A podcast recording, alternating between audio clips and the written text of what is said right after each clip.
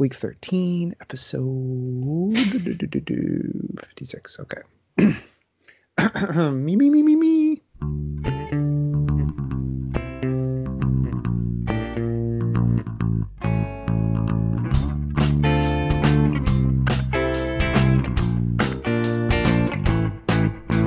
Hello, everybody, and welcome to episode 56 of the Football Absurdity Podcast. My name is Jeff Krisko. Today's date is Friday, November 29th, 2019. It is Black Friday. It's our week 13. I'm going to, enough games happened yesterday. I'm going to call this the midweek uh, stopgap podcast because we got three games we got to talk about from uh, from Thanksgiving, and then we'll talk about the rest of the games. I'm here with my co-host uh, Mike Valverde. Mike, how are you? I'm doing pretty good. Uh, you know, last uh, yesterday's games were somewhat interesting. I kind of paid attention to them, but um, I had some good food and looking forward to. Oh, by the way, how was your how was your turkey in the instant pot or whatever you put it in? My sous vide turkey, it was yeah. perfect. The Wait. only my my only quibble with it was I accidentally tried to make too much gravy, so it got a little cold while I was making the gravy. But other, I, I think that that's that's an okay quibble to have. Um, Evan, how was your Thanksgiving? It was oh, successfully completed.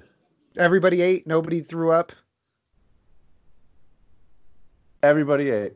Everybody. Uh oh. yeah, the, the wife's been sick. The wife's been sick. Oh, so two out of three.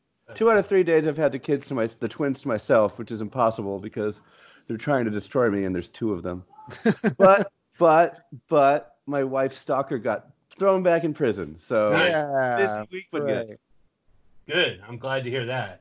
That is good news. So, all right, we'll we'll uh, get this uh, the the housekeeping out of the way up top, like we always do. If you found us on Twitter, if you found us through the website, if you found us through however you found us that wasn't a podcast app, go ahead and subscribe to us on your podcast app of choice. We're on all of them. And when you do uh, subscribe, go ahead rate and review. That helps us out a lot. Uh, best way to come chat with us is we have a Discord at tinycc slash absurdity. Again, that's tiny.cc slash absurdity. Um, it's a lot of fun, a lot of good conversation, a lot of tilting um, during the games, a lot of uh, just any questions you have. You come in, we'll find somebody that'll that'll answer it for you. Um, Another way you can get uh, stay up to date on everything that we post on the website is our Twitter, which is uh, at fballabsurdity.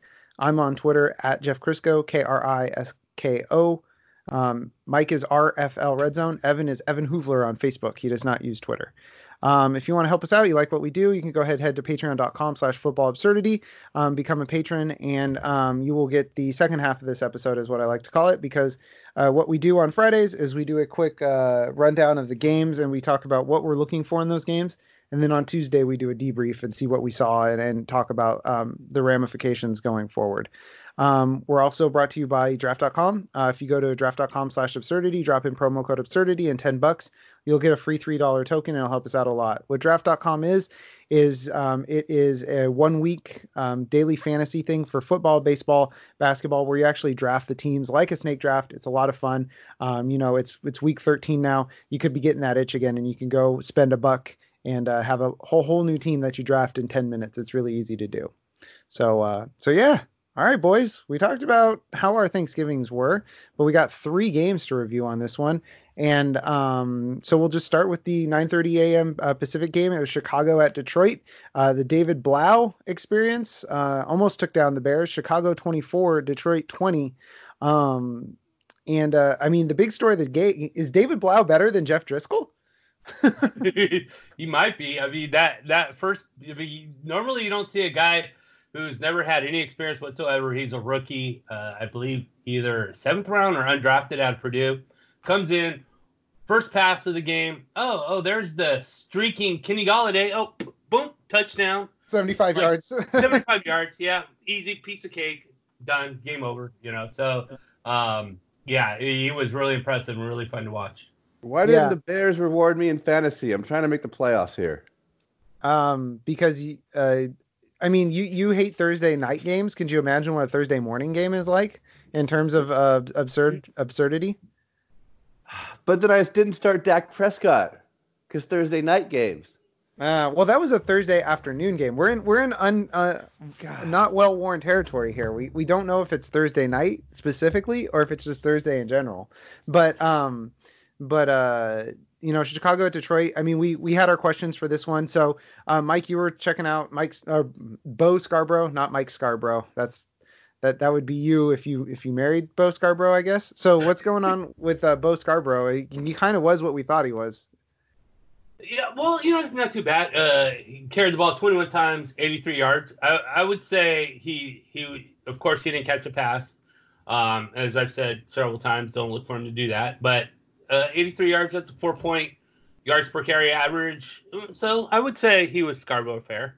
Yeah, he was fair. He was, you know, no no reception skills if he doesn't score a touchdown. This was kind of his ceiling, you know, without a touchdown, uh, you know, 80 yards or so on the ground. So if you plugged him in, you got to be happy with him. Evan, you wanted to know if uh, uh, you said don't self destruct, and I didn't write in who. So who who was going to self destruct? Was it the Bears? Yeah. Well, Anthony Miller had a big game. I bet you, you know. Allen Robinson had a big game for me. I should not have started Tarik Cohen, even though he had a great first quarter. He did nothing afterwards. Uh, I guess they didn't self destruct. I mean, they're playing Detroit, so you know what it was? The first half, they kind of self destructed. Yeah, the first half was a mess. Yeah, the first half was a mess for them. I mean, David Blough was going up and down the field on them, and then the offense was kind of a mess. And then Mitch Trubisky, you know, I think Mitch Trubisky and David Blough switched bodies at halftime. Maybe, maybe that's what happened because Trubisky was good and then Blough was bad. So, um, and Evan already mentioned my question. I wanted to know about Tarik Cohen and PPR, but rest in peace, dude. I mean, four catches, 26 yards, three carries, nine yards. I mean, come on, that's that's not going to cut it. Uh, throwing back, throw throwing back on the waiver wire. It's it's this this was the offense was going in the second half just about as well as it could go, and it wasn't going towards Tarik Cohen. So, um, well, let's put it this way about Tarik Cohen. Uh, I, I start him every week, and that's because I have to start five running backs. oh man, yeah. Uh, you know, if you're if if you're looking at running back sixty, um, then then yeah, maybe you can you can slide in uh, Tarik Cohen. But other than that, I'm I'm done with him. Uh, rest in peace, Tarik. Uh, next game, game that you know it didn't go how everybody kind of thought. I thought it would be uh, uh, uh, the the Cowboys would uh, at least put up a fight, but Buffalo 26, Dallas 15, and uh, Jerry Jones is coming out after the game talking about, well, Jason Garrett's not going to get fired during the season, which means the first day after the season, Jason Garrett's getting fired. Um, it was it was bad sorts all around for the uh, for the Cowboys. Um, wasn't my question, but Josh Allen. I mean, Josh Allen looked legitimately good in this game. It was it was day and night between what Josh Allen was last year and what he's become this year. I think. Yeah, for sure. I mean, he's connected on 19 of 24 passes. That right there is is better than what he ever was last season. Yeah, and there there were tough passes too. He was a lot of times he was running away from the uh, from the pressure, and he was on the run. he's just making these these dart throws um, to like Cole Beasley and, and Devin Singletary and stuff. So that was kind of the story from the Buffalo side, but the Dallas side, I mean, the story the whole game was their offensive line was getting worked, and it's not what we're used to seeing. And Dak kind of had some trouble. He didn't know what to do with it. I mean, he ended up with a good fantasy day, but he didn't know what to do with this pressure.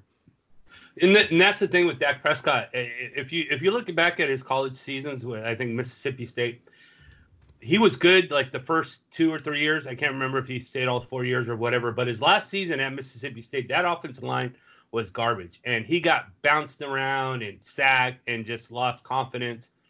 And that's what pretty much put him from uh, maybe a tier one, middle, second round pick to I think whatever he went like fourth round or fifth round. Um, and he's showing those signs again. He, when it, he is just erratic. He he has this trust. Uh, thing where where it's it's he needs to know where the right receivers are. They need to run correct routes so he can get them the ball. If any of that is off, he he does not have that instinct to be able to deliver the ball to someone who's not running those correct routes. That's why the Cowboys have players like well Jason Witten came back and he's having a, an okay year. Uh, Brown Cobb, um, Amari Cooper, all these route runners are great route runners, and they're having good seasons because Dak Prescott can trust where they're going to be at any time on that field. So whenever whenever he's getting pressured and sacked, he's not used to it. So he's going to put up a 32 for 49 game uh, kind of game. Yeah, and and you uh, you short shrifted my boy uh, Michael Gallup too in there, so uh, that's another guy who uh, good routes, good hands and stuff. Uh, but you're right, it's it's he doesn't like the playground ball. Like, um, uh, you guys remember Stevie Johnson? Yes. He was always open because he was a playground ball guy. Like he gave guys like Richard Sherman fits, and uh, I mean Revis was good back then before he retired when that happened. He gave those guys fits because his routes were just you know, like you'd you draw it up in the dirt um, on the playground, and and uh, but he was where he needed to be. But it's on, yeah, Dak needs guys in rhythm, in stride, and uh, to to hit him. And and when things break down, he doesn't do well. So we talked a little bit. Evan, what were your impressions? Because you wanted to know about the Cowboys' offense. What were your impressions of it? I benched Jason Witten for a tight end on the waiver wire that I have not picked up yet, and I feel poorly. Well, I uh, I would have Evan. If it's me, I'm picking up a player. If I'm benching somebody else. yeah, you know what? Uh, I'm doing right now. Jack Doyle is pick upable, but I mm-hmm. gotta drop. I gotta drop somebody. Will it let me just drop Tarik Cohen right now? Did he already get points for you? Yes. No. Darn. Okay, I gotta drop. I have Witten, Coleman, Prescott, Hooper, Hyde, and Darnold. Or I could drop Brady. I Why not drop Brady? Yeah. Okay, perfect. All right, thank All right. you. there you go. I hope that helped our readers, our viewers, listeners. Something. Consumers. Consumers. Uh, uh, fans. Um, all right, Mike. So did we see Devin double Terry in this one? Yes, we did. Uh, he, he didn't get enough carries uh, like I had hoped he would. I thought he was going to get around 20, but he ended up getting 14 for 63 but his touchdown was what's most important. And uh, off of three receptions for 38 yards, he caught a touchdown. I believe it was like a 25 yard touchdown or something mm-hmm. that from uh, John Brown. Yeah, that's correct. Um, and so yeah, I, I mean, double Terry, uh, maybe maybe uh, maybe one of those where he he uh, he's on first base and there's a fly ball to center field and they sort of try it out to midway second base to see if it's far enough to to go for it or not. So I would say midway. He was a Devin midway Terry. All right, Devin one and a half bases Terry. Um, I wanted to know if Randall Cobb was really back from the dead. Um, he'd strung together some good games, but um, he had three targets, three receptions, 53 yards. The catches were he had a couple of his catches had a high degree of difficulty to him. I'm not gonna take that away from him and say that he just kind of had just an okay game, but the volume wasn't there. I mean, he had three targets. So um, I think that um, Randall Cobb is a player that you can, uh, you know, there were people wondering if we were going to be able to start him down the stretch. I don't think he's a guy that you can rely on unless Mike, your league with five uh, running backs also starts five wide receivers. Oh, they can actually. there you go. Maybe in that league you can trust uh, uh Randall Cobb, but um, you, you know, six in that league.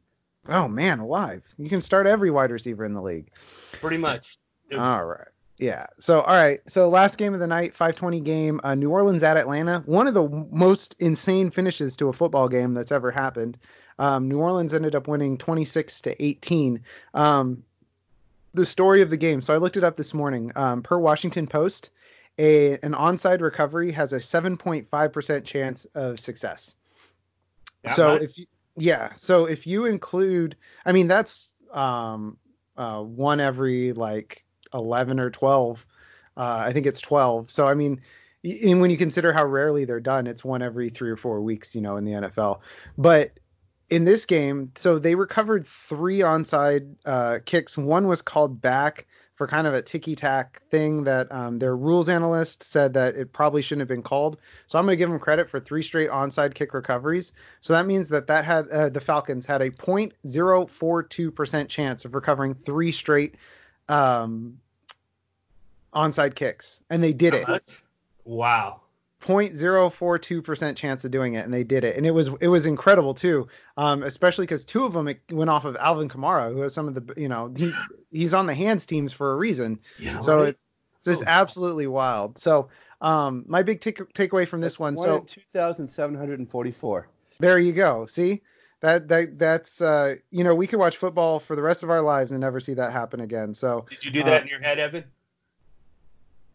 uh, I got almost all the way there, and then realized I had my phone I, got to, I got to the third. I got to the tens digit, but then I was There like, you ah, go. I can get this accurate.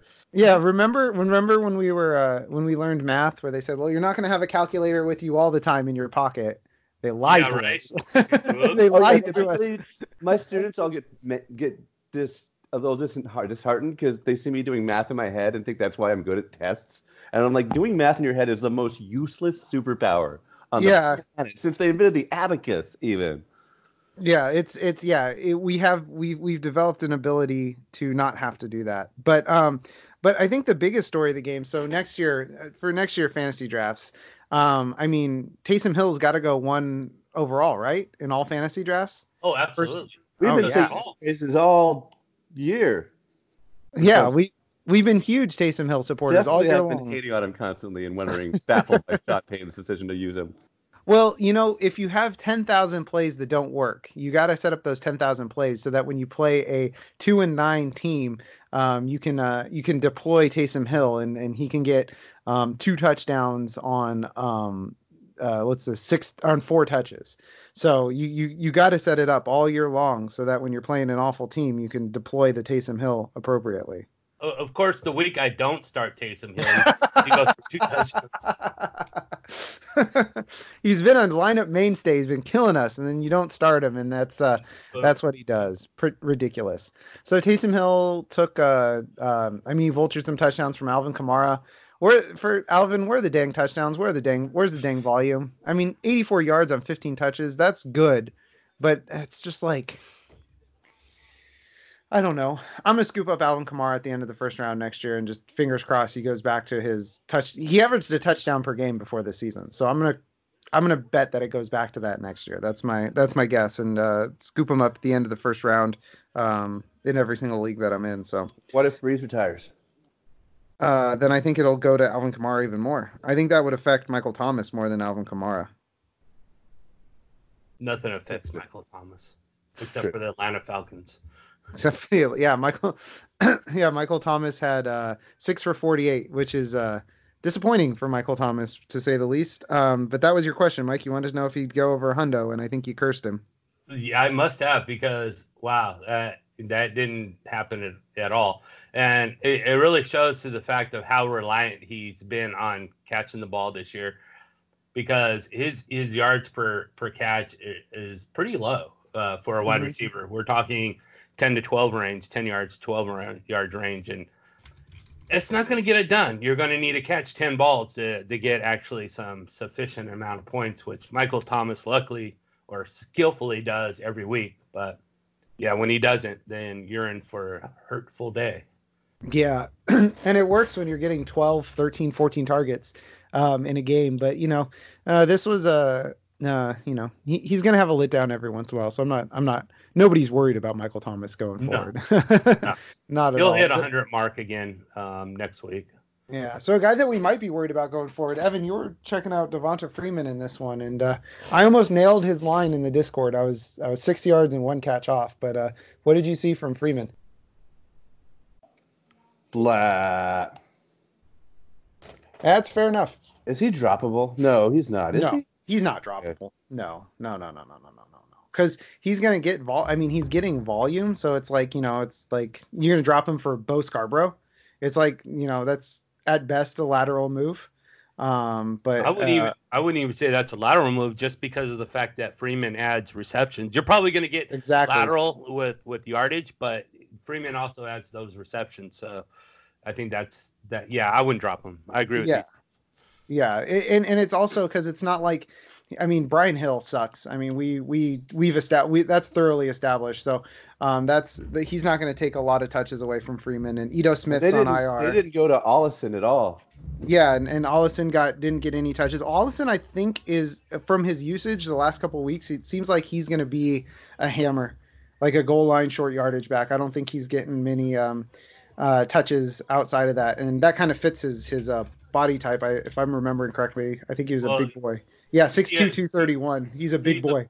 He is, and that's what they use him for. But I don't even know if he was even on, on the sidelines uh, this this week because he could be a healthy scratch being the third running back. But I don't, I'm not 100 percent sure on that. Uh, let's see. He had no snaps yesterday, so Um, so yeah, I don't think he was. Uh, I don't think he was uh, active, and if he was, they didn't get into a situation where they would use him sort of as the hammerback. So, um, my question in this one was, I wanted to know about Matt Ryan's ankle. Um, I mean, Matt Ryan was never overly mobile, but he looked kind of statuesque in this one, not really moving around. Um, and then he had his soul removed um, by uh, uh, uh, the the defensive lineman. I think it was uh, Shy Tuttle is his name, who uh, stiff armed Matt Ryan so hard that um, I saw that you got hammered. Ryan. Did you see that, Evan? Oh man! No, we were driving home. I heard it on the radio. Oh man, he it was the stiff arm was so good that uh, you know people would talk themselves into him being a top eight tight end next year if it was uh, Vance McDonald, for example. How does it compare to uh, that James Washington stiff arm last week? Dude this is on a completely different level like yeah, they, yeah. all this yeah. stuff right now if, yeah if if you go to espn and you go to their their uh, box score it, there's the videos on, on there you could see it if, if yeah. you're interested i'm gonna i'm what i'm gonna do is i'm gonna send this to evan right now and i'm gonna, I'm gonna send him the tweet so he just sees the the highlight and i'm gonna oh, thank you yeah um let's see send this over to you it's going through the Skype chat. There you go. All right. So while we while uh, Evan we get Evan's live reaction to Matt Ryan getting put through the earth. Um, my takeaway was um, I don't think Matt Ryan's ankle is getting any better right now. Um, he's an, I think he needs the offseason to recover, and I think that um, people are going to drop him drastically in draft slot next year um, because of it. Because there, I saw a lot of Matt Ryan as wash takes on Twitter last night during the game, and um, before Matt Ryan got hurt, he was playing actually pretty well from a fantasy standpoint. So he got hurt against the Rams. So if you include that game, he was on a uh, 4,900 yard and 34 touchdown pace. So his his picks were a little high, but I mean, I'll, I'll, scoop Matt Ryan up in the 12th or 13th round everywhere next year because people have this perception that he's washed when in actuality he's just injured and he's you know he's 34 it's not like he's uh, getting up there to be 40 or something. So um, that's my take on the matt ryan thing. Um, i have him in scott fish bowl. I'm not excited to start him. I don't think his ankle is getting any better. And you know i, I agree with you on oh on he just punches matt ryan in the head.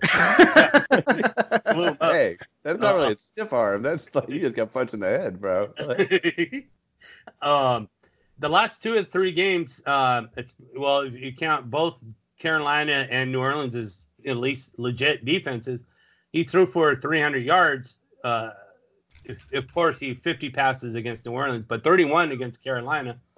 Um, you know, he had a awful game against Tampa Bay, which you would figure he would blow out against him if he's doing well against New Orleans and Carolina, but that mm-hmm. didn't happen. So I, I, definitely agree that that he's being hampered with his, but his accuracy is not too bad. Um, his yards not too bad, but he is just not putting up the touchdowns. Instead, he's throwing interceptions. Yeah, and I think I mean he can't he he can't put as much push behind the the football when he throws it right now because he doesn't you know he doesn't have a good base to throw from. So you know balls that would get zipped in would um are are floating a little bit and DBs can pick them off. And I mean, I mean today he went for three or yesterday he went for 312, 2 and 2 and he did that without Julio Jones and without Austin Hooper. So That's it's like there's also that factor. Uh, Hooper's been hurt too, and he didn't have Julio last night. So it's like, you know, Calvin Ridley's good, but Russell Gage is not a wide receiver too, and neither is this Blake guy they had running around out there. So um, I think that that also hurts Matt Ryan's uh, ability. So I'll scoop him up next year on the bounce back. I'll get him and you know Josh Allen in the ninth and and ride that to a victory. I think that's uh, my game plan for next year. Well, yeah, definitely, because it will be the on year for Matt Ryan. Um, yeah, year year. Next year's is on year. So yeah, that's right. right. The the curse is over for next year. So, all right. So we'll, before we move on to the Week 13 preview, we put uh, Thanksgiving to bed. Nice full of tryptophan, uh, taking a good uh, carb nap.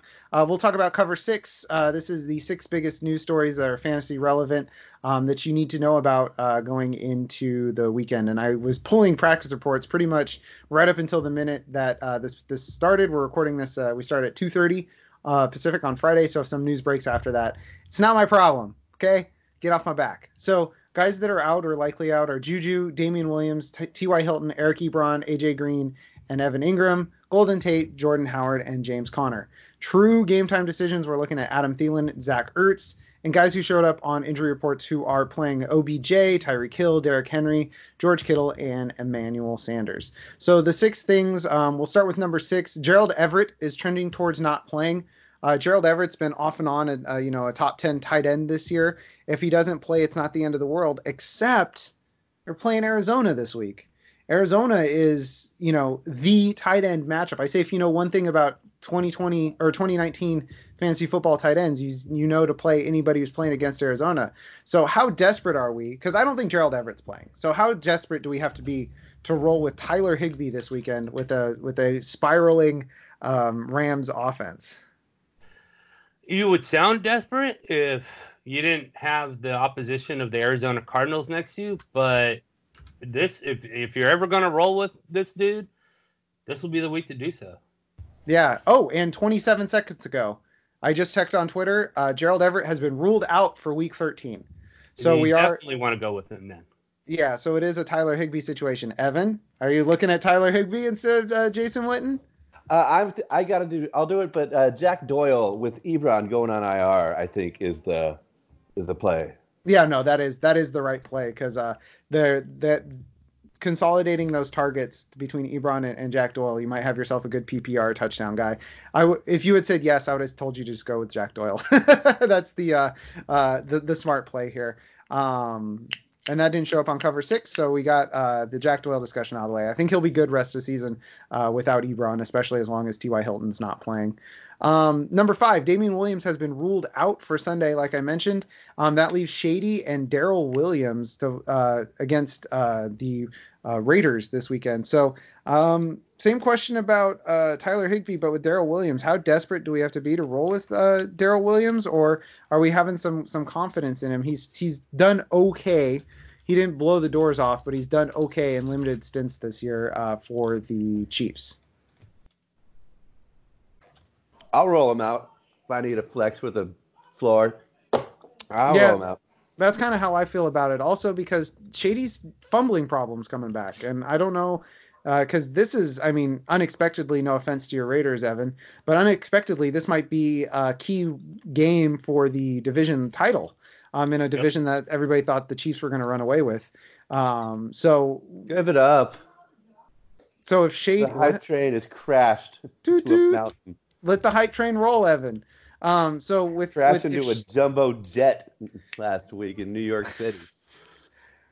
I mean, Derek Carr can't play when it's cold. I mean that that is known now. It, it was one of the things I was fighting, but now he did it again. He he cratered in a cold weather game. So, um, I mean that's fine when the uh, you know the championship goes through uh, Foxborough every year. I don't think that that's going to be a huge problem playing in Foxborough in, in January uh, if you can't play when it's cold. It's gonna be forty. it's gonna be thirty-seven degrees.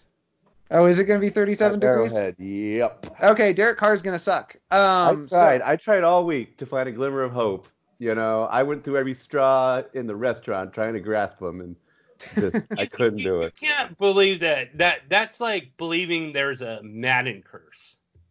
well, no, I mean there are people who The can't Madden handle curse- cold. Genetic. Oh, you I mean, mean- the cover? Uh anyways so th- this uh, we're talking about darrel williams. So there is a world where shady fumbles in the first quarter and darrel williams ends up with 20 touches. So i had him as as my deep dive sleeper this week because he's 8% owned. Um that's just a, a, a person to watch because um i mean we've been desperately trying to squeeze some uh some running back uh, kansas city running back value um all season long. And and now towards the end we have a new new contender uh, between the Shady, Damien Williams, Darwin Thompson sweepstakes. Uh, it might be Darrel Williams, might be uh, this year's Damien Williams. Damien Williams came in because uh, he got all the, the playing time because of injury last year. So who knows? D Williams, Chiefs, it tracks. I, I'll go for it. Why not?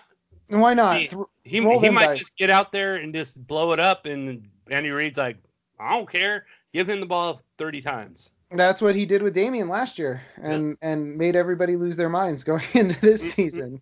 Mhm. So, uh, next one, number four, Adam Thielen is a true game time decision on Monday Night Football, and um, this is uh, the concerning quote that I saw from him was he said "I- his hamstring is not 100%, and if it's not 100%, he's not going to play. Because if you guys remember, a few weeks ago he was not 100% with that hammy. He played like five snaps and re-aggravated it, and he's it's cost him all these games. So his his That- the, yeah. what's that?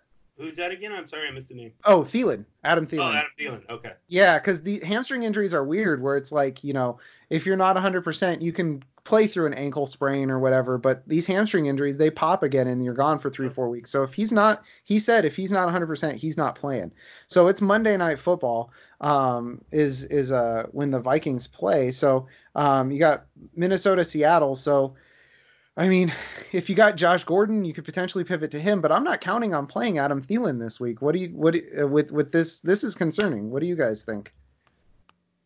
I I actually wouldn't approach it. I I would go Diggs as if alien if alien Thielen is not alien. The alien Thielen is not playing.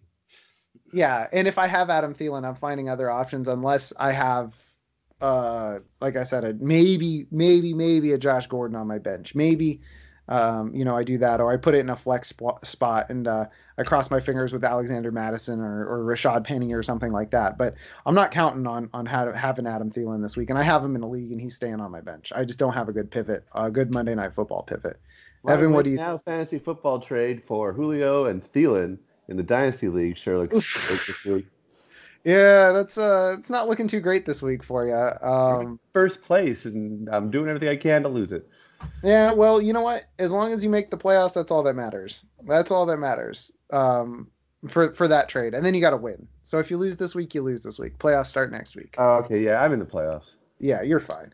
Um, all right, number three, Zach Ertz is a true questionable. Um, Alshon Jeffery and Nelson Agholor will play on Sunday. So, uh, and the uh, Eagles cut Jordan Matthews, so balls will bounce off of Nelson Agholor's hands instead of Jordan Matthews' hands this weekend. But um, Zach Ertz, uh, it, it doesn't to me seem like he's playing. They're playing Philly. So are we rolling with Dallas Goedert as maybe a tight end one this week, a top ten tight end? Who's Philly playing? Uh, Miami. Yeah. Top ten tight end. Because uh, because he's gotten uh, at least five targets in um, five of his last six games, and he's gotten 14 targets in his last two. So I think um, if he can convert it, so uh, Zach. So if Zach Ertz is out, are we going um, Dallas Goedert or Jack Doyle for Evans? Evans boy. I'm going to go Jack Doyle be, just because the Titans are horrific against the the tight end position. They're one of the worst. So, but it's a it's a, I think it's going to be a close call. Uh, but I would just give the nod to Doyle on that one. Okay, Evan, what do you think? This is a choice you literally can make. This is the best week for waiver wire tight ends ever. It's great. Good Goedert and Doyle. Boy, I like them both. Uh, I feel like Philly runs through the tight end more. So Good give call. me Goedert for usage, but I don't know. Uh, he's not available on my waiver wires. So okay, I was gonna say I hope Zach we didn't Ertz, give you an existential crisis for your Zach team Ertz, this no, Zach Ertz owner got him which is good because I'm trying to figure out what FAAB to bid, and the Zach Ertz owner has the second most FAAB, and I have by far the most, so I'm micromanaging it. oh, there to, you go. I don't have to outbid them. Yeah, you don't have to worry about um, him going for uh, for Doyle. So, um, all right, number two, James Conner is doubtful. Jaylen Samuels sucks as a running back. He has a skill set that belongs on a football field. He's not a running back though. He's best when he gets the ball in the open field. He's like, uh, um, oh God, what was the guy's name? He was on the Titans for years. Uh, Dexter McCluster. Dexter wow. McCluster. Every year, people tried to make Dexter McCluster a, a sleeper running back because of how he played, but every year he could not play running back. He was good with the ball in his hands in space, and that's what Jaylen Samuels reminds me of. It's it's this thing in the NFL, um, this dynamic, a, a guy in college who doesn't have a position and then transfers to the NFL and doesn't and really doesn't have a position. And we try to make him something in fantasy, but he just doesn't get the volume. Did uh, he have a good year in Kansas City one year? I Dexter think? McCluster. I yeah. think he might have had a touchdown dependent one. Um, but I mean, I don't. Uh, let me double check that before I, I pop off. Uh, oh goodness gracious. Um, he had. No, he did not. To answer your question, uh, he he ended his career. I mean, his highest yards was 500. okay, he had one year in Kansas City um, where he ended up with 516 rushing yards and 328 receiving yards on 64 targets. So, um, so he had an okay year. He had an okay year in Kansas City. You're right, Mike. Good pull back in 2011. But, um, but that's kind of what Jaylen Samuels reminds me of. Where you know Jaylen Samuels at the end of the year will probably have decent numbers, but he's not going to be better than that because he's a man. He's not. He's not a running back not a tight end. He's not a wide receiver. He's just this kind of like multi-purpose back. So um, he'll be good for the Steelers, but um, I mean, the end to my rambling question. Benny Benny Snell. Benny St- Snell against Cleveland. Benny Snell's not very good, but at least his skill set is that of a running back. He's kind of like a, a, a, a rich man's Kalen Ballage, in my opinion. He loves to run in straight lines. He's a, he's got Bo Scarborough disease. He loves to run in straight lines and go through people, but um, other than that, he's got some serious issues. So, um, well, I I I could I um two things about Snell. One, his grandfather played in Super Bowl three. Um, Yeah. was was a fantastic running back. Well, uh, I'll I'll dismiss who won that game. And the the second thing about Snell too is is if you really want a, a good take, like you were saying, on him, think of his name, Snell. He's big, wide, and slow, like a snail. Like a snail. Also, he Snails are stinks. so big. Like uh, should I like start he's- him over? Should I start him over Thielen?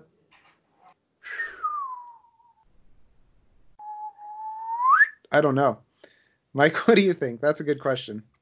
Um, who are the Vikings playing Uh, Seattle on Monday, on Monday night. on Monday night? night. Monday Well, night. I tell you, yeah, go I, grab Dalvin Cook off the waiver wire if it's not. Pittsburgh is playing uh, Cleveland. Cleveland. I if if Snell's the back, I'd go with Snell. If if he's gonna rotate time, then I'd go with Thielen. All right, Evan. So there's your answer. We don't know. Snell's going to Pretty score a lot. I should go with him. your answer is make your own decision. Yeah. All right, last one up on a the cover. podcast I can listen to. Yeah, if only there was a podcast that would give uh, fantasy football advice. Uh, so uh, last one, uh, Juju officially out, like I said.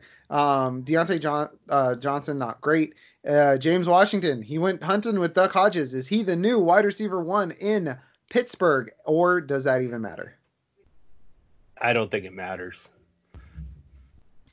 Come on, Evan. There- There's no one there who playing. I mean, Deon Cain. Woo! you know, it's just like, he, I mean, you can't, you can't, you did can't put this on Kane- Rudolph. Did Deon Cain get cut from the Colts after T.Y. Hilton got hurt? Um, no, he was he was actually on the practice squad two weeks ago, and then that Steelers took him off their Oh, practice. they, they sniped him off practice squad. Okay, so T.Y. Hilton gets hurt. De- Deon Cain can't even get uh, uh, uh, pulled off the practice squad in time or, or protected to.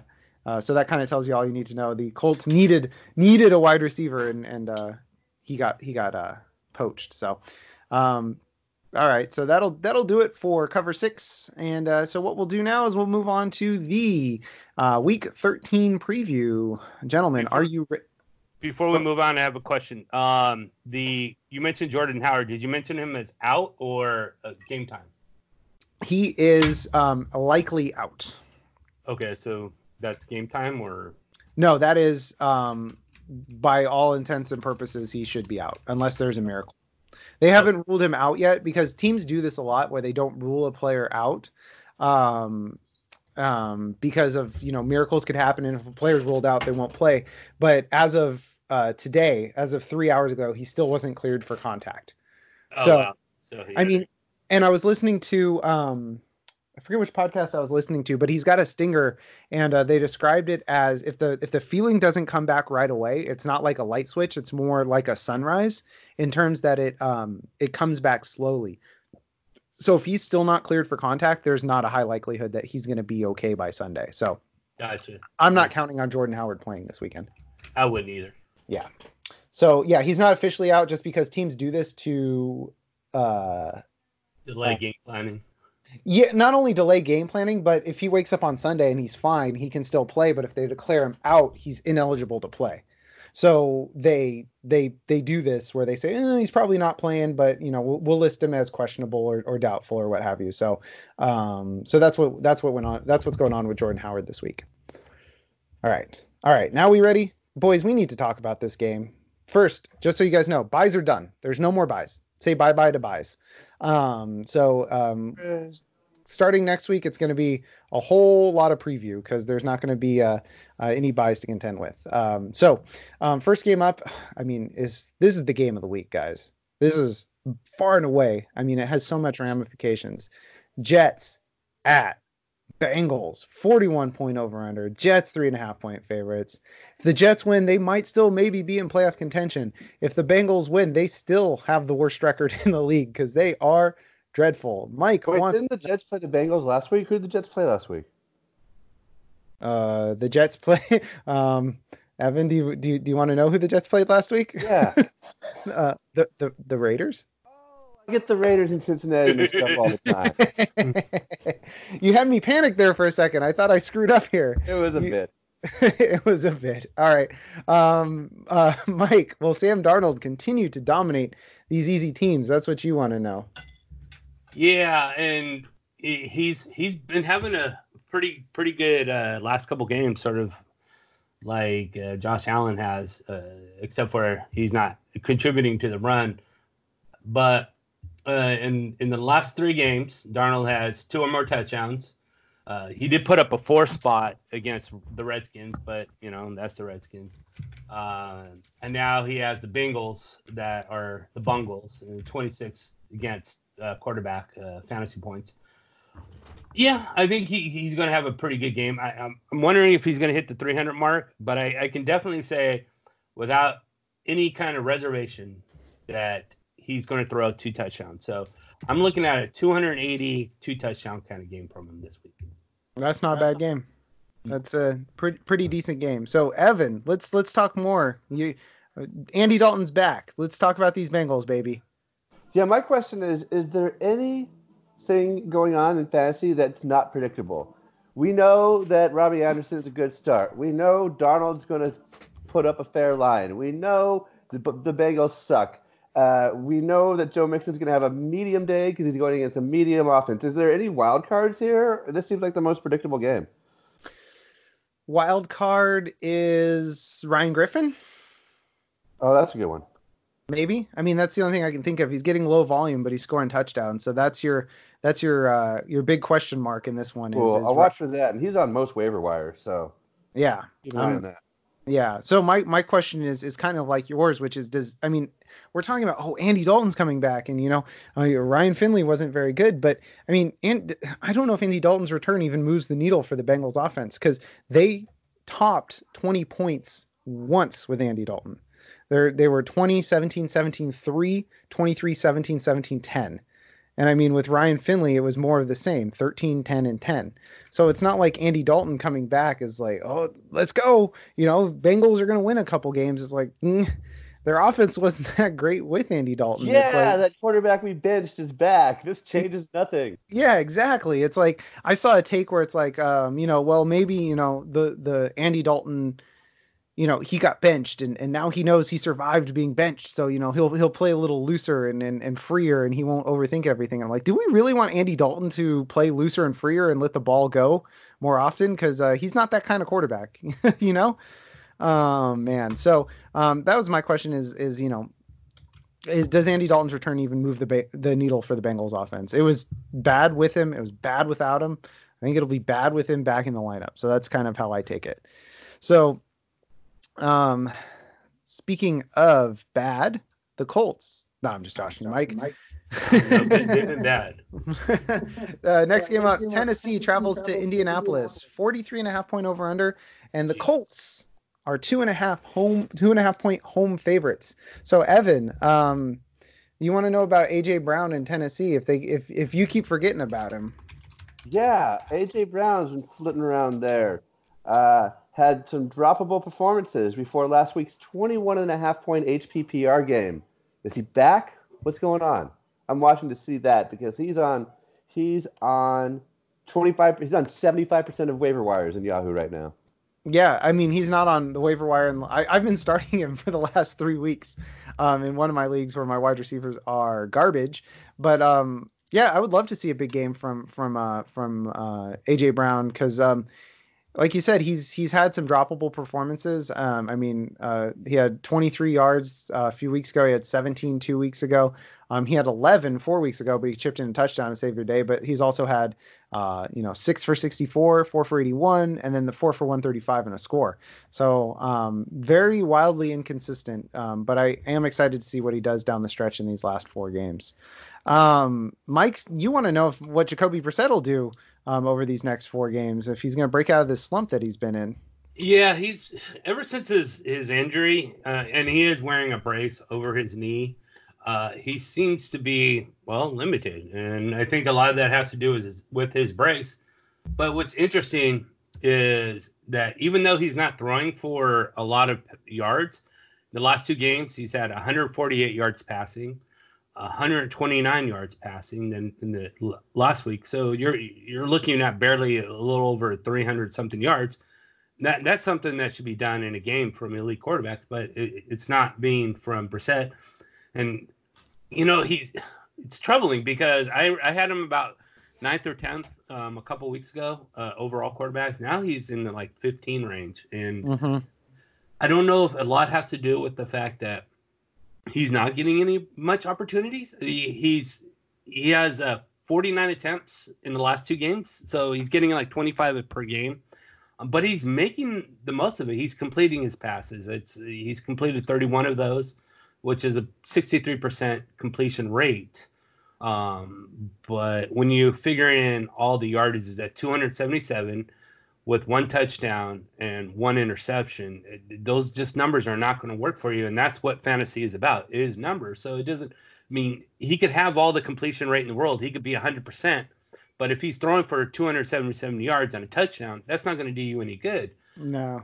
Um, the the other ironic thing about him being limited with his knee and everything is that he's actually scored two rushing touchdowns from I think like five and seven yards out. Mm-hmm. So it's like he's being limited in his passing because of his knee, but he's running for touchdowns, and that doesn't make much sense to me here. So I I really don't know what's happening with with that situation with Brissett. I don't know if it's off, offensive scheming or if it's his knee or if it's both uh, combined, but it's not working. Um, I, I, think this week he throws for 220 yards and a touchdown, gets one touchdown total, um, and that's it. And so I definitely bench him, especially I'm benching him over Sam Darnold. Yeah, and I think a lot of it has to do with one his knee and two. I mean, T.Y. Hilton was playing last week, but you know that would be news to T.Y. Hilton given what he did on the field. So I think he's he's had some trouble lately, and I think they've been leaning on the run a lot. I remember in that that that Houston game, I think uh, um, Jonathan Williams had like seven of the first nine touches. So it's like, oh, they're just they're just leaning hard on the running back, and that I mean that's I would do the same thing because that's how they beat the Chiefs. That's how they took down at that point the best team in the in the AFC was by running the ball down their gullet. So um, they're just lining guys up behind Quenton Nelson and and going off to the races. So um, so I, I think that you're, you're right, Mike, where the, the volume and, and the production isn't there. And um, with the, the, knee brace, it's causing problems. So we'll see how that goes. Um, my question is is as to as a uh, the rake, right? Right, Evan, the rake. Yeah, as as yeah. you know why they call him the rake, right? Why? Because he's got a wide base. There you go. I love every time there's a different reason why they call him the rake. but as the rake's been been uh you know sliding oh. down, we've had uh, uh I am here. I flipped my button pusher upside down, and so when I thought I hit the cough button, I hit the mute everyone button. Ah, there you go. So what I was saying was, as as the rake has been been playing poorly, uh, there's been a new contender for the streaming uh, wide or quarterback that you want to go get, and it's Ryan Tannehill. It's the other guy in this game. So what I want to know is Ryan Tannehill a guy that we're setting and forgetting for the rest of the year because he's had five starts, and here's his total pace in those five starts, passing and rushing combined, four thousand four hundred sixty-four yards. 42 touchdowns. That's the pace he's playing on right now. Rushing and passing. 42 touchdowns and just 10 interceptions. I mean, Ryan Tannehill, uh, this, despite all odds from how he was just kind of unceremoniously dumped from from Miami, is playing great in Tennessee. And he's is, I want to know if he's a quarterback that we're setting and forgetting for the rest of the year. He's got yes. Indy, He's got Oakland. He's got Houston in the next three weeks. Yes, exactly. If you've got quarterback problems or making the playoffs, you have been gift wrapped an answer here. He's available in 62% of leagues. He's topped 20 points and been a top 12 quarterback for the last five straight games. He's got Houston and New Orleans in week 15 and 16, and their secondaries are. Uh, this is uh, just go out and get him, people. Make him not 38% owned. This is ridiculous. This is yeah. It's it's. I, am excited for Tanny, the man they call Tanny. I'm excited for him. So um, that's my question: is if he keeps this if he keeps this rolling against the Colts this week, I'm he's locked and loaded for the rest of the year for me. So that's what I'm curious. Five games, he is the number two fantasy quarterback behind the man, uh, the myth, the legend. Yeah, Lamar Jackson. Yeah, Lamar. All right. Next game up Philadelphia at Miami, 45 point over under. Philly, 10 point favorites. And Mike, and was, Mike dumbfounded. was, dumbfounded. He has no, he has question. no question. Uh, I, I don't, no, not one. Unless you deleted it accidentally. Uh, oh, I don't have a question on there. But I'll, I did prepare one. All right. How good is Mike um, Uh, yeah, Mike Gesicki. Yeah. Uh, will he score a touchdown? Of course he will. Perfect. The only question is in which reality will he score a touchdown? Because he scored a touchdown in every single game this year, but it's been in different quantum realities. So the problem with Mike Gesicki is that he's phasing in and out of quantum realities. So we're, we've been in the wrong one this whole time, but um, he has been scoring them just in other realities. Just so everybody knows, that's why Mike Gesicki's been having a down year. Does that work for everybody? Does that work for everybody? For me. Sure. Evan, talk to me about DeVante Parker. DeVante Parker has increased in targets or stayed the same each of the last four weeks. He got six, then 10, then 10, then 11. Is he developing rapport with uh, Ryan Fitzpatrick that could make him blossom in the fantasy playoffs? Because Miami's offense, they're not good, but they've turned it around. I'm setting and forgetting right, uh, DeVante Parker from now on. And let me see how owned he is. If you can even just go and pick him up because he is scary. DeVante Parker is still owned in 21% of leagues out there, people. Grab him. Yeah, Parker should be universally owned at this point, unless you're in a like a fire and forget league. That's the only reason why I wouldn't see him being owned. But so, yeah, I mean, Evan, I, I think he you're you're correct that he's a set and forget for the rest of the year. I, I believe that that's the case as a wide receiver three or a flex, because he's getting you that floor that we talked about before. All right. So we talked a little bit about the guy I wanted to talk about. It's Dallas Goedert, but I have a different angle on it. And my question is so Dallas Goedert, um, over the last uh, six games, he's been on a 96 target pace. Um, and I mean that's a good amount of targets for a tight end. The only problem is is he's he's catching them at a good pace, but his yards per target are really low. He's only getting 6.8 yards per target.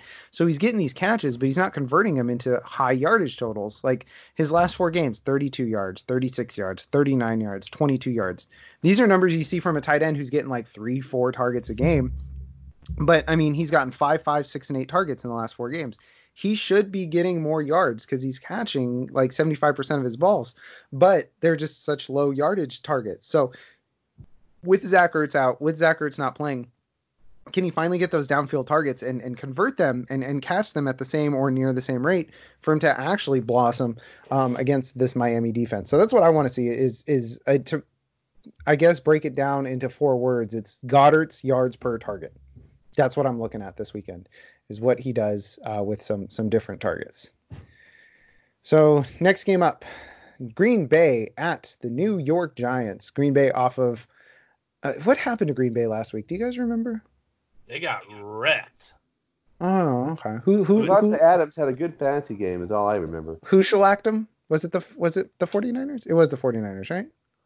I barely remember. Anyways, they 45 got mined. They got mined like a nugget.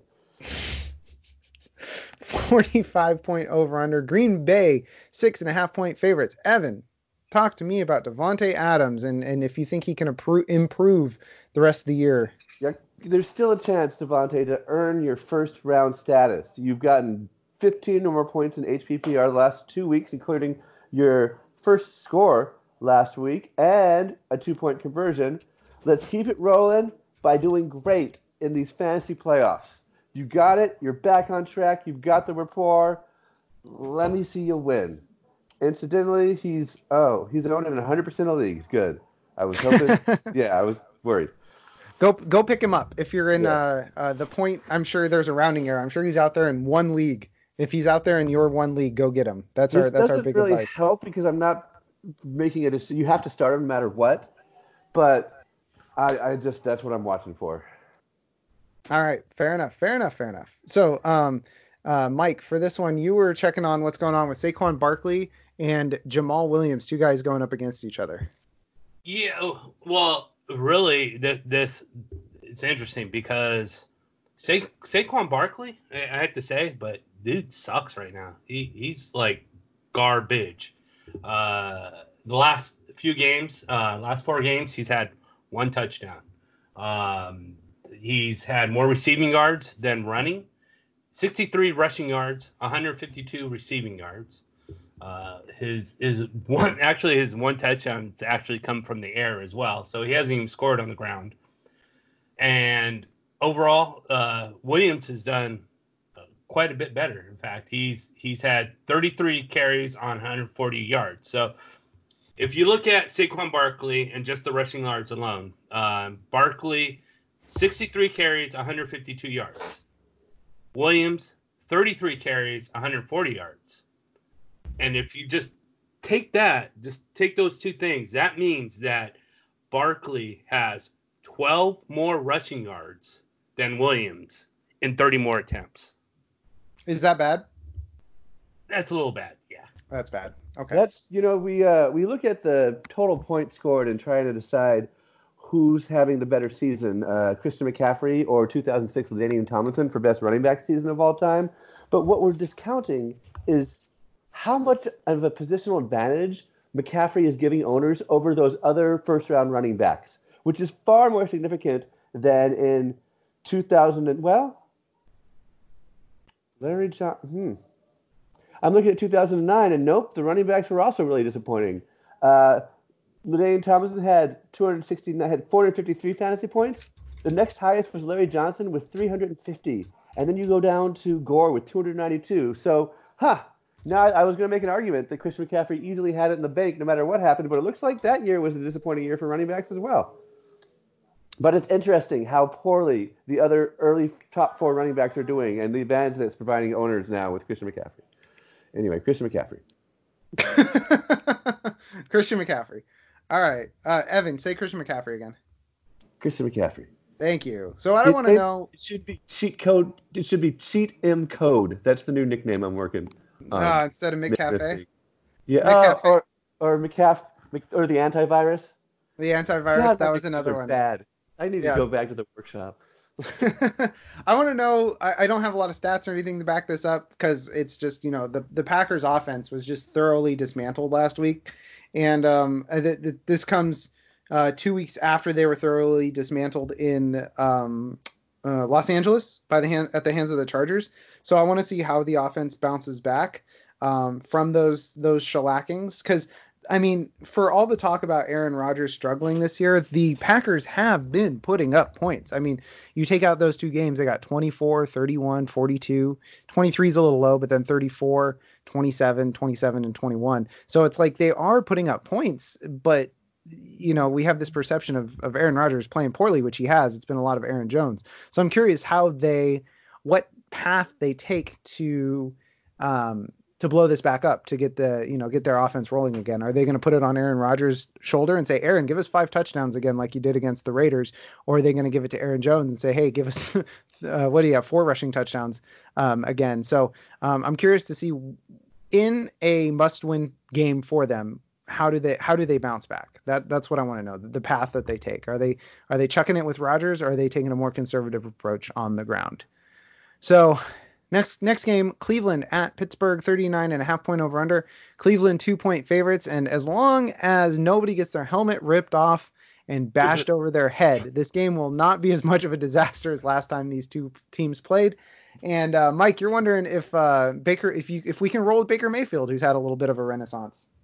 Yeah, they they are looking really good. Uh, you know, obviously it's not too difficult to look good against Miami, but I think it's more than that. I, think Kareem Hunt has put a spark into um, them abusing defenses, and uh, it's uh, it's done some wonders for their for the offense. They have a lot more options to do. Like they put both in the backfield, or uh, Kareem Hunt lines up in the slot, or Kareem Hunt is alone in the backfield, and you have to, as a defense coordinator, take count for each one of those positions that Kareem Hunt does because he's so dangerous um, with his hands. And uh, ooh, bad choice of words. I'm, I'm sorry, sorry. I'm just gonna keep punching at it to get to till I get it right. Uh, good gosh, sorry. Go no, it's, no, it's, it's, fine. I, I was it was intending to be that. Um, but anyways, so eh, with with uh, Chubb, he's he, they got two two guys that are almost pretty much alike. I think Hunt's definitely a better receiver out of the backfield, but it's uh it's some it's really done wonders. I think so. I think Mayfield Mayfield, if you drop him, better hurry up and and get him back because I think you're going to see what we saw last year in his rookie season moving on. Yeah, and before we move on, I just want to say the the what what Kareem Hunt did was was not funny at all. It was just the choice of words caught me off guard. So I apologize if the the laughing or whatever, you know, to, please don't cancel us. I it, it, was just the choice of words got me. So anyway, no, it, it, yeah, don't don't not the situation. Exactly. Yeah, yes, it was not the the situation was not funny. So um, a situation that is kind of funny is we kind of talked about it is the um, wide receiver room for the um, uh, sorry, I just got completely thrown off. The Steelers the wide receiver room for the Steelers. Um, I want to know if James Washington is going to be the wide receiver one in Pittsburgh rest of the season.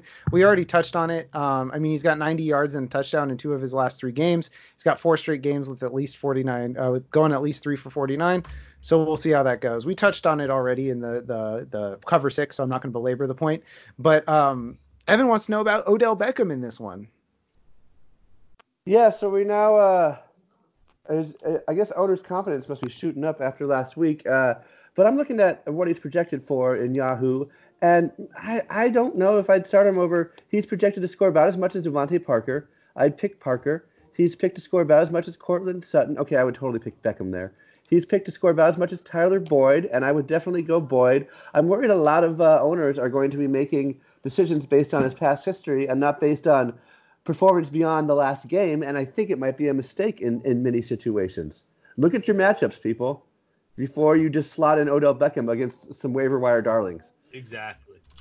That's a good. That's a good way to put it. And um, he finally, I mean, he's starting to get his his touchdown regression. You know, he's finally he scored his first touchdown since week two last week. But um, you know, he's he, he hasn't been uh, Odell Beckham lately, and that's uh, Jarvis Landry. I mean, is Jarvis Landry the wide receiver one there? Jarvis Landry, uh, when I charted him, lined up more as a wide receiver one than uh, Odell Beckham did. There you go. Literally, we got data. Literally, the wide receiver one there in in uh, in uh, Cleveland.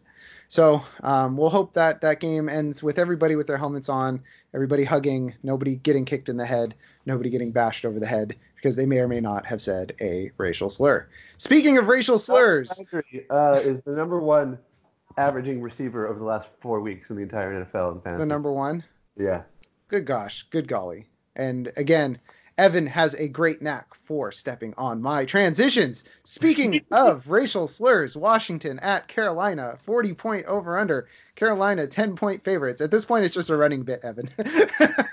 you need to ask permission to go move on every time. Evan, may I move on? All right, Evan, is Terry McLaurin droppable? And tell me about this cat fact you've got. Oh yeah, I'm worried that people are going to be dropping Terry McLaurin. Let me just pull him up here. I think he's 78% owned, but I want to get that down. Uh, because you know his quarterback's not really into playing football very well. But you know he jumped up from four touches last week to oh, sorry four targets last week to 12, and even though he only caught two more of those, uh, I think he's a good start, and he has a, a decent run down the playoffs. Don't don't abandon him. And of course, Haskins theoretically should get better. So mm-hmm. don't abandon your McLaurins, even if even if you haven't dropped him, but he's on your bench. Consider starting him. If not this week, then the next three. He's gonna come up, people. Back away from that ledge. Yeah, Haskins has been getting better. We got into a almost knockdown drag out about if he was the worst quarterback in the league, but he's starting. I think the game's slowed down for him slightly, and I agree that it can only get better for Terry McLaurin. Um, I I don't know how much of that is wish casting because he's on my Scott Fish Bowl team, but um, wide receiver one rest of season Terry McLaurin. All right, I'm not allowing any rebuttals. Mike, okay, here's my cat fact. Oh, so cat fact. This comes from Reddit user Duval11. Okay. Uh, and it, it blew up Reddit. Blew up uh, Reddit and made my kids scream whirlybird for some reason. Uh, since the Black Cat ran across MetLife Stadium at the Monday Night Football Dallas Cowboys New York Giants game, week nine, Cats teams, that's the Lions, Panthers, and Bengals, are 0 and 12. That is a cat fact. Oh my gosh. Also, the, the Cowboys have, have uh, cratered since then as well. So uh, I, I, I, enjoy that cat fact. Cats are winless um, since the, the Black Cat when the, the Black Cat won the week. All right, Mike, let's talk about Derrius Guice. Uh, uh, he's finally start should be working himself back in, but do you think he's worth the start? That's your question.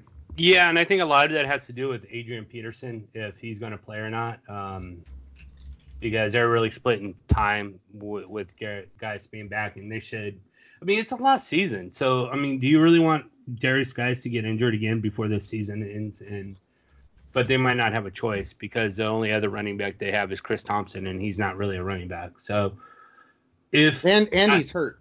He's still got dealing with. oh, that's right. He's still questions. That dude, I swear. Yeah, uh, he's he's fragile, man.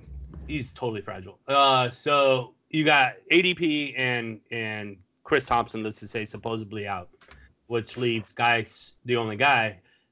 But the Carolina defense against the run is just one of the worst in the NFL. I think they're 30th, and but you have Guice who's not done anything since he's returned. He's 17 carries, 56 yards, which is like 3.3 yards per carry, really low. Um, Adrian Peterson's actually outplayed him. So, I, I, no, I mean, unless, unless for some reason your roster looks like mine in my home league, there's really no reason to play Derrius Guice, but it's still tempting. Uh, I would, I would say he's he's going to finish as a flex option. That. Uh, so my dog disagrees. 65 yards and should I say a touchdown? Mm, no, I won't say a touchdown. No touchdown. 65 yards. That's your guess, huh? Yeah, three catches, 20 yards. So he'll finish with probably like nine points, nine fantasy points at the end of the at the end of the week. All right, all right. Sounds good. Sounds like a a, a decent line. Um, so my question is, is uh, can the Wash can will Curtis Samuel have any value? I mean, if he's not going to do it against Washington, I, I, get their middling against the uh, against wide receivers, but I mean, except for his touchdowns, I mean he he hasn't topped 90 yards. I'm sorry, he hasn't topped 70 yards since week two.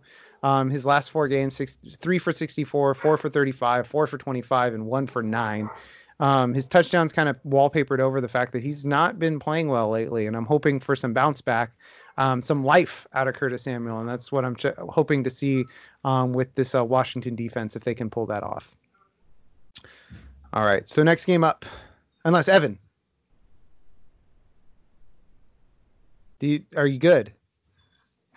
Evan, I think Evan's good. I think Evan died. Okay. I was waiting for you to transition so I could tell people that Curtis Samuel is still 72% owned for some reason. Gosh. Tampa Bay Jackson goes to Jacksonville. Uh, battle of the irrelevant Florida teams.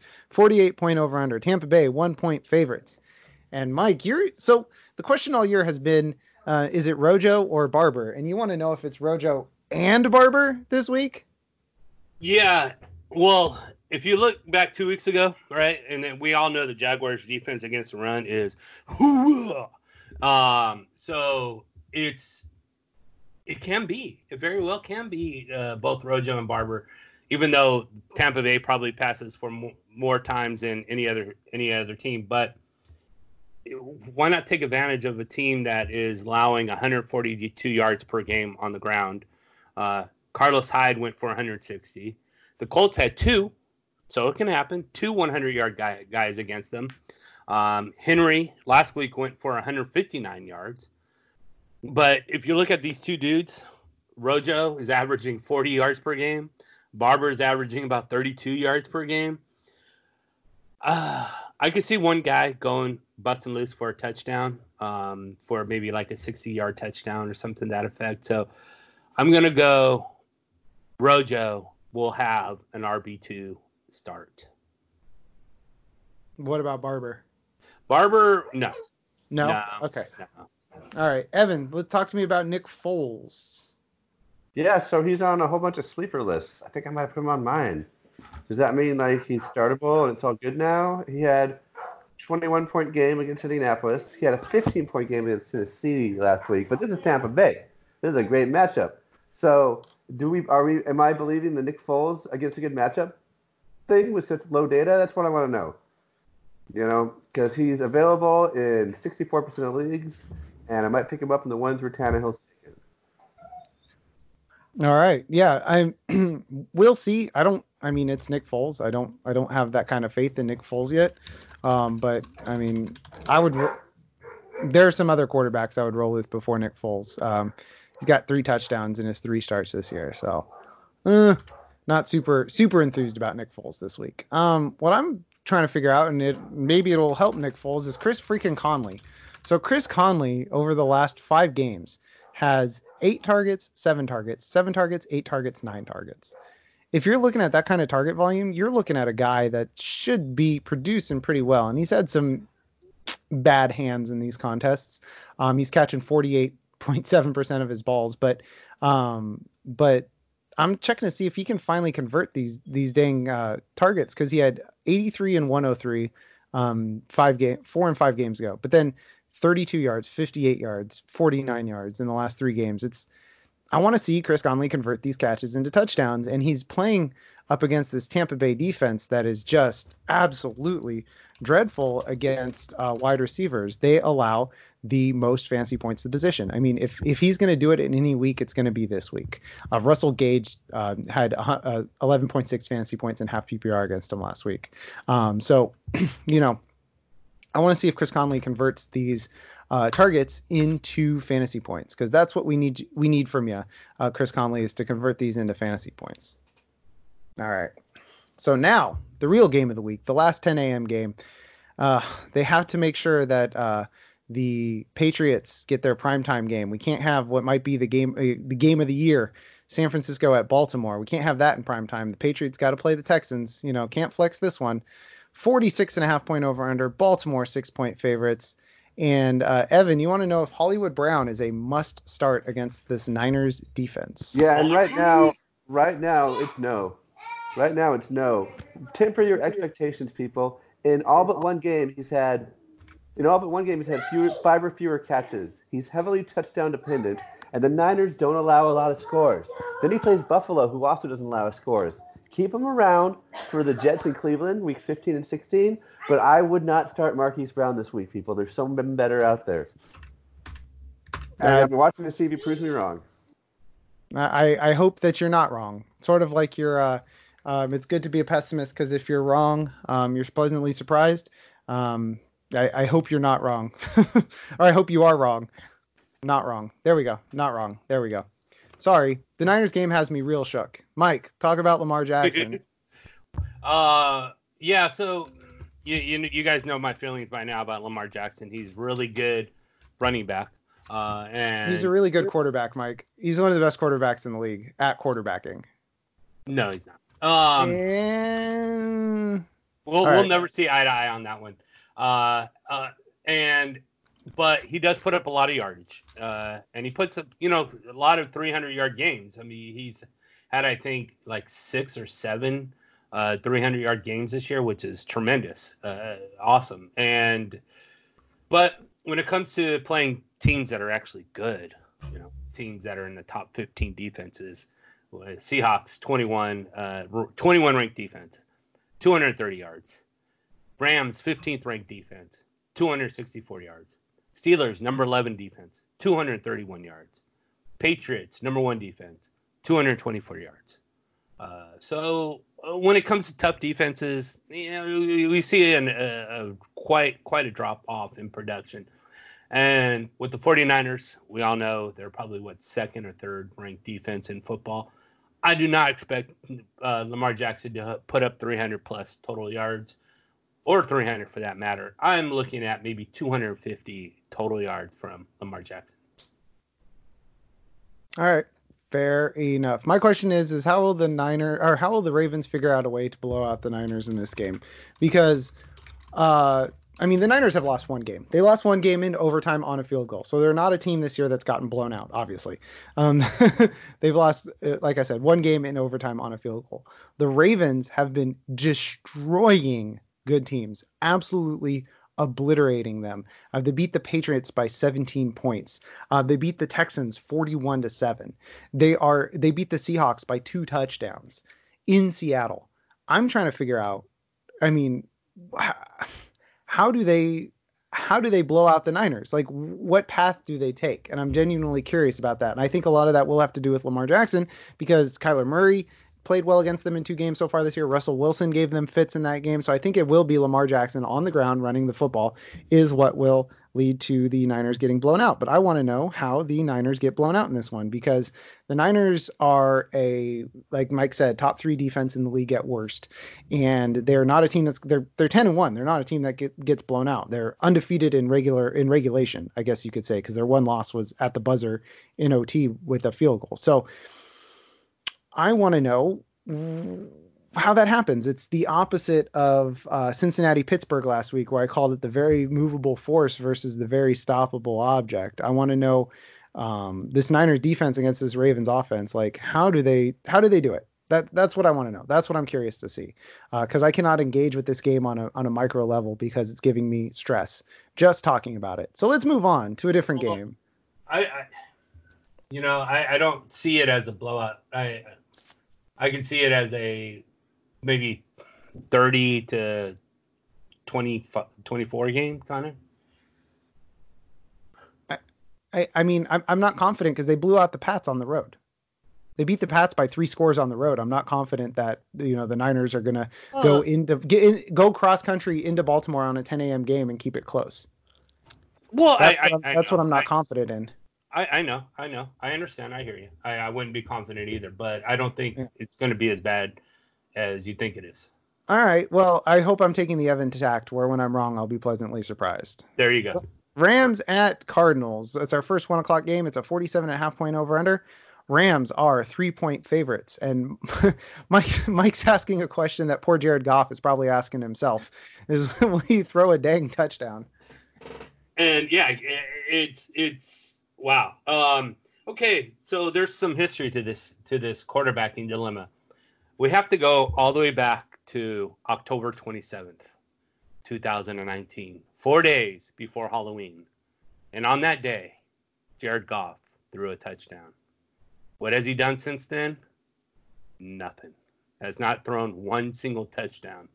Uh, yeah, and since then, uh, he's had five interceptions though and it's only worse because last year at this time, he had 26 touchdowns. Um, he only had six interceptions. Now he has, at this present moment, 11 touchdowns and 12 interceptions. So he actually even he, he's not even he has one more interception than he has touchdowns. It, you want to hear a joke? Yeah, let, us brighten this up because holy, he's owned in 68% of Yahoo leagues. Why? I, I, I uh, that that's probably the question of the year. Uh, I thought that was a funny joke. It's true though. that is pretty funny. Um, so interesting enough, if if anybody needs a regression game like Saquon Barkley and Jared Goff, they both have easy opponents. Uh, Jared Goff has the Arizona Cardinals. Uh, there really isn't a reason, a single reason why he shouldn't throw at least one touchdown. Uh, but I don't know, Willie. I, I don't know. Um, my guess really is the fact that he does throw two touchdowns and 280 yards. But if he gets less than two touchdowns and 280 yards, there's no reason why you should have him on on your team now, and there isn't any reason why you should have him on after that. He should be gone. Jared Goff is not a fantasy football commodity in 2019. Period. Done even yeah. if he scores two touchdowns, even if he scores three touchdowns. It's just going to be a dead cat bounce game, and um, I, I, I will talk a little bit why I think he will throw at least one touchdown. But first, let's let's touch on uh, Evan Did you wants say to know dead, dead cats bounce? dead cat bounce. What is that? Uh, The when a dead cat's stock bounce. starts to when a stock starts to plummet, uh, a bunch of people will buy it at a certain point, thinking that they're going to get a big return when it turns around, and that will cause an artificial boost in its value that Right. eventually plummets. Yeah, so it's, so a false. it- it's a false turnaround.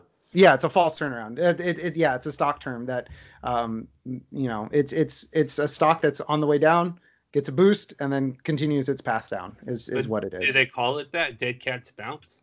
All right, they call it a dead cat bounce. I don't know why, but that's what they Oh. call it. Because cats Yeah. always land on their feet. Well, that's not always true. So so if it so if it didn't land on its feet, it must be dead. But it, cats don't always allow. Yeah, but that's all right. just- right, Todd. yeah, let's talk about David dead cats Johnson. don't always fi- bounce either. Well, yeah, it's that's what, flat. I don't know. It's confusing. Drop your DJs, people. Here's here. Hold on, hold on, hold on, Oh. hold on. Time out. It is called a dead cat bounce because the quote is that even a dead cat will bounce if it falls from a great height. And that is where it comes from, according to Investopedia. That's why it's called that, and this, that's all I can tell you. All right, Well, let's talk about. the dead, the dead cat on this on this matchup here is David Johnson. Drop him, people. He's 91% owned. Drop him. Pick up a guy, even if you don't need a guy. Look at week 16 and pretend your top two running backs or somebody gets injured and figure out who you would start based on matchup. Pick them up. He's broken. It's sad. He's had zero points or fewer in the last four games or fewer. He had a game with fewer than zero points. Stop doing this to yourselves, people. You need the roster space. Oh, and then five games ago, he had 0.2. Something's wrong. Don't be a part of it. He's not even getting touches. all right, Mike. It sounded like you had a, a rebuttal. I, I I have a rebuttal for this week. We'll we'll see what happens. Um, but it, obviously, it does not look good, which is interesting too because of the fact that he he had just come off like a a huge game before his supposedly injury against the Giants, and then didn't play for two weeks, and then it's gotten limited time since then. But against the Falcons, he went off for two touchdowns uh, and just had a great six receptions, six, and he was playing pretty pretty good um, football up until that point too. You didn't have a bust out game like he did against the Falcons, but he was putting up you know pretty good top twelve numbers. So either he's hurt, like Evan's saying, we'll we'll know more this game because they've just had a bye week, um, and he hasn't been active at all. So if he's if he's still not doing anything and still not getting the touches against the Rams, then yeah, I cut him. But I don't. I think it's a little premature to cut him um, until we find out what what his usage is against the Rams. Yeah. Either way, Red you're hot definitely back and forth, people. This is what you get with our podcast. either way you're not starting them. Uh, you're getting red hot back and forth and two children murdering themselves in the background. it sounds like. Playing charades, they don't quite get the no talking part. All right. So, um, either way, you're not starting David Johnson this weekend, and if he goes off, you got to be okay with that because, um, like Evan pointed out, since week, uh, since his blow up game in week six, he has four rushing yards and eight receiving yards. And he's been active for three of those games. So, um, just not a guy that you can start right now, but I understand Mike's uh, um, trepidation in dropping him. So, Well, Mike, you yeah, asked, Let's put it this way: I'm starting James White over David Johnson in my home league. Gouch. I mean that uh, that could be okay. James White, he's not bad. He's not bad. He's not bad. All right. Um, so Mike, you wanted to know if Jared Goff is going to throw a touchdown this week, at least one, and I'm confident he will score or he will throw at least one touchdown, and it will be to Tyler Higbee. Here's the list of tight ends who uh, have scored touchdowns against the Cardinals this year: Mark Andrews, Greg Olsen, Will Dissly, Austin Hooper, George Kittle. Loudly and emphatically doing some Foley work, flipping over this page. Also, Rhett Ellison, OJ Howard, Ross Deli, Dwelley, Hayden Hurst, and TJ Hockenson. So it doesn't matter who you are, as long as you are playing tight end, you are scoring a touchdown against the Cardinals. That's why I'm confident that not only will Tyler Higbee be scoring a touchdown, that means Jared Goff will be scoring a touchdown. Unless we get some crazy wild, uh, you know, end around pass a la John Brown to Devin Singletary. I think that will be okay to put at least one Jared Goff touchdown on the board this weekend, uh, and that touchdown going to Tyler Higbee um, because of the dreadful tight end matchup. All right.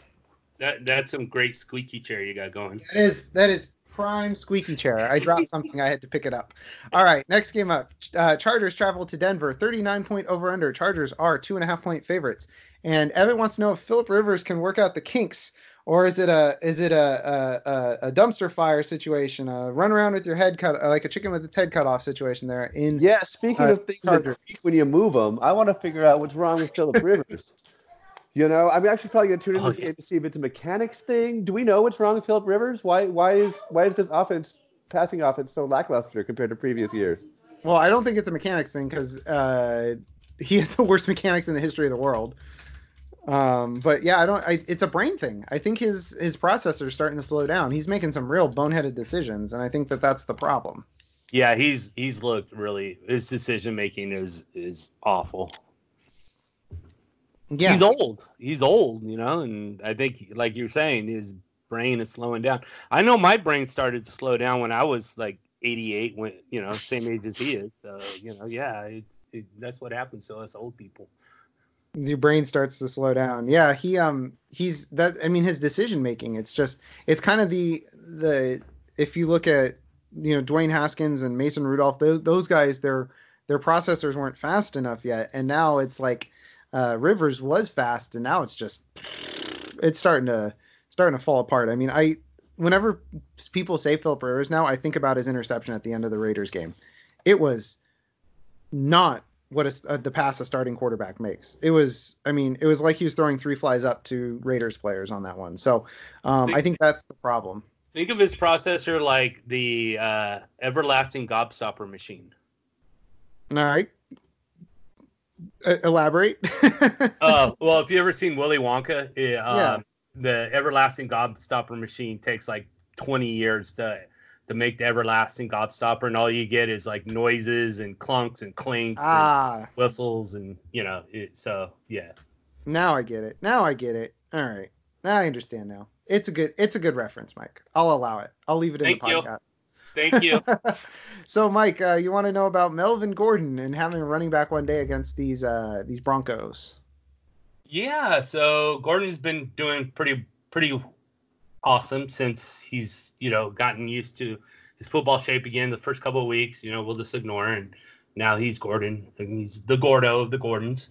Uh, four touchdowns in the last five games he's gone over the century mark at least once, which is pretty good. Uh, he's he definitely, as always, pads his PPR stats with receptions. He has 11 and a touchdown, so really good stuff. Uh, and then um, eh, the problem is is that he gets got the Broncos, and they're pretty pretty tough against the run. They're 11th in, in the NFL.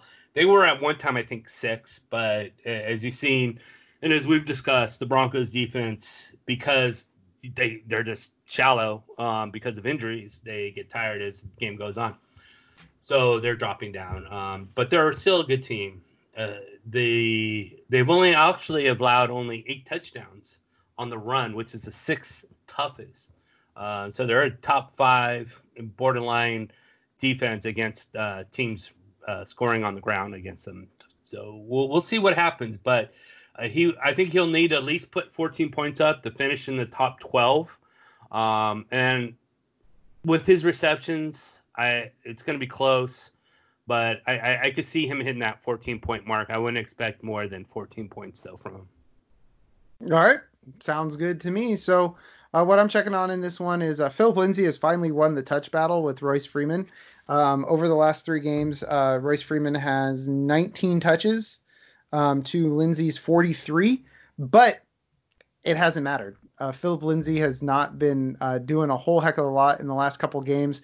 It's 68 yards before that, uh, 75, but uh, uh, no touchdowns in the last couple games. Uh, he had 92 and one, but I'm looking and in, against Cleveland, but I'm looking for a big hammer game from Philip Lindsay because he's finally winning the touch battle, but it ultimately hasn't seemed to translate into a huge boost in fantasy football production. Um, so last afternoon game we'll talk about is Oakland at Kansas City. It's a 125 start. 51 and a half point over under. Chiefs are 10 point favorites. And Mike wants to know if Josh Jacobs can go over 100 yards and score a touchdown. Yeah, uh, he's had four games of 100 plus yards, which which is not too bad. Um, and he also has had four games of scoring a touchdown. And two of those four that he's gone 100 yards or more, he's he's uh, done. So two touchdowns, or oh man, I boxed that one up. In four of the games that he's gone over 100 yards, he scored in two of those. So he, if he's not rushing for 100 yards, he's you're you're pretty much going to expect him to at least score a touchdown. The last time they played against the Chiefs, uh, he had 99 yards but did not score a touchdown. Chiefs are horrendous, allowing touchdowns all over the place uh, on the ground. They've allowed 12 this year, so almost one per game, uh, which is 26 in the NFL. And they allow teams to rush for 5.1 yards per carry. This is a setup game for Jacob because they're going to want to run the ball. They're going to want to establish that, especially against such a cruddy defense the Chiefs have, um, stopping the run. I say he hits 100 yards and a score.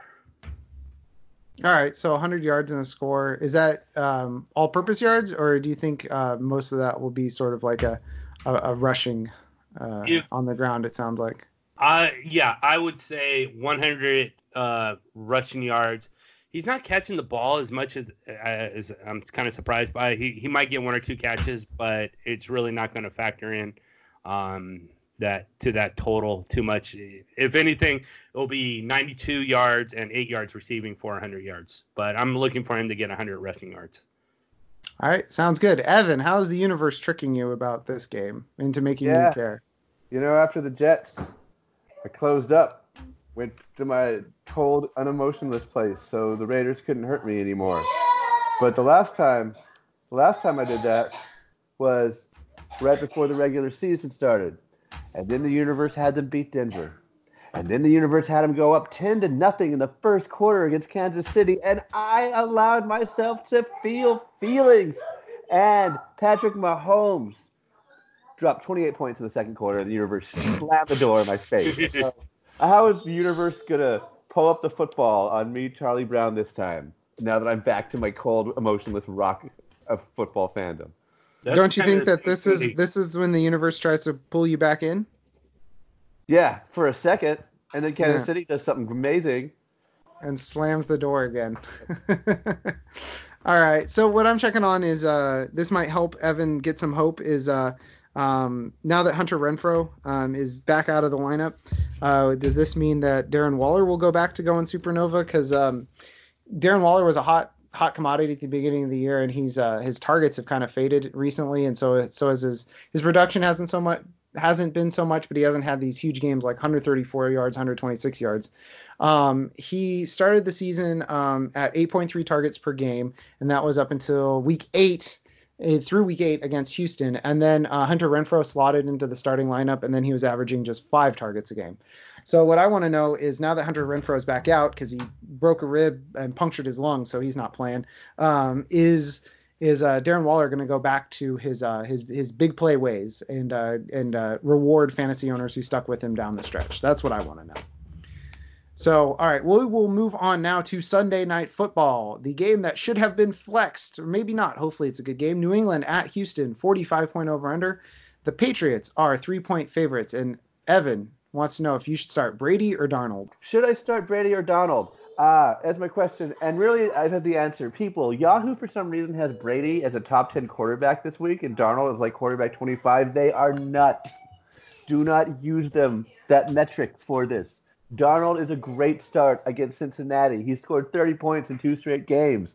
Tom Brady is openly complaining about the passing game. Go to any other site where they have Darnold ranked way above Brady don't don't make the mistake that I did all week, wondering because I used this, I let a site influence my opinion instead of going on my own richly resourced, researched opinion. All right, so there you have it. Go with uh, Sam Darnold. Don't go with what the algorithm tells you, um, and and go with Tom Brady. So, um, Mike, you're wondering about um, Nuk Hopkins in this one if he can have a wide receiver one day. Yeah, yeah. He's overall he's having a really good year uh, as far as receivers go. I think he's like top four. Um, but if you're looking at years past, I think that's where he come across on a stumble block because he isn't putting up his typical numbers. He isn't putting up his typical receptions or his yards or his touchdowns. But how can you complain about a wide receiver who's fourth in fantasy points, right? Um, he's had a drought right now, five straight games without a touchdown, but uh, he has scored in three in the last five. So that drought that occurred, I think, from week nine to or week three to eight or whatever it was, uh, really hurt his his complete totals because he he was just really struggling, and that's the the downfall of it. But he's starting to come back now, and with uh, scoring in three um, three of the last five games with with four total touchdowns, uh, three games of 100 yards only. Um, it's it's it's really what I think is happening here is that he's become a short range option for them because they have Will Fuller, or if Will Fuller's hurt, they have Kenny Stills, or they have both at the same time, and they're just really shortening his routes, and so he's not getting. He's sort of like Michael Thomas is getting. He needs production. He needs volume to to get the yards, and a lot of times that's not going to happen. I don't think that's going to happen this week against the Patriots. Uh, you, you, can might as well forget about that.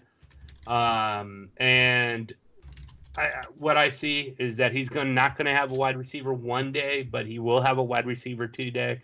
Expect six receptions, seventy five yards. All right, I got nothing to add to six for seventy-five on that one.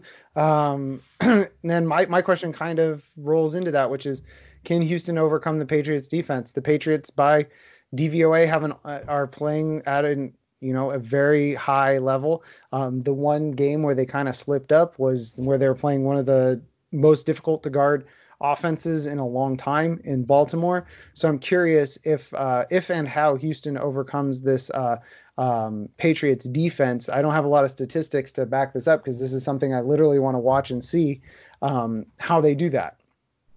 So I'm curious about um, can they overcome the Patriots defense, and if they can't, then well, we are right back where we started.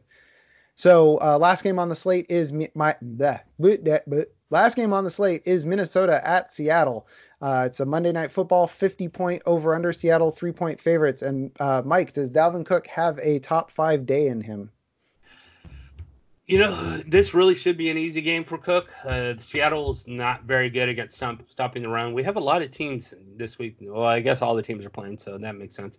Um, they've given up 12 touchdowns this year, which is 26, 4.5 yards per carry, which is 22nd. The interesting thing about them is that they they don't give up a lot of yards to the running back. So even though they give up per carry a lot of yards, and they give up a lot of touchdowns to to the running back. Through the process through the process of the game, you're going to see the running backs come come up short in total yards. So like you'll see them 14 for 60, uh, those kind of things because Seattle is so good that there are a lot of teams are needing to pass the ball more than they can run.